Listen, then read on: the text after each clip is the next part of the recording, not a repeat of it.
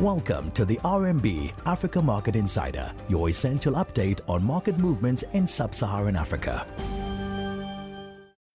I'm Varishka Singh, and you're listening to Africa Markets Insider on the 2nd of March 2022.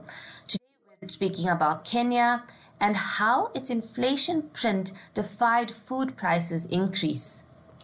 Kenya's headline inflation for February to the downside, printing at 5.1 year on year. This is lower than Bloomberg consensus figure of 5.7% year on year and January's figure of 5.4% year on year.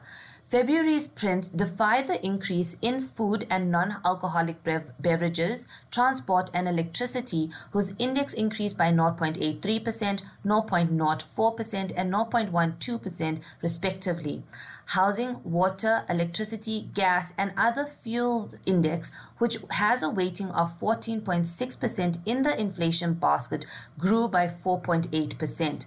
This is lower from the 5.1% in January as a result of a 15% cut on electricity tariff, which is effective January. Inflation remains within the Kenya Central Bank's target range of 2.5% to 7.5%. However, we caution that a weaker currency and potentially higher gasoline prices may continue to put pressure on inflation in Kenya. Our expectation is that the committee would likely have to hike by 50 bips to align with the global interest rate increases and to contain inflation. The next monetary policy meeting is scheduled on the 29th of March.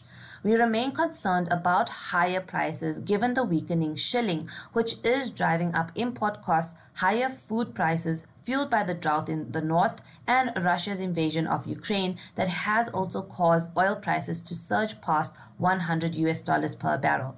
Just a reminder, our year in view of the shilling for 2022 against the dollar is 114.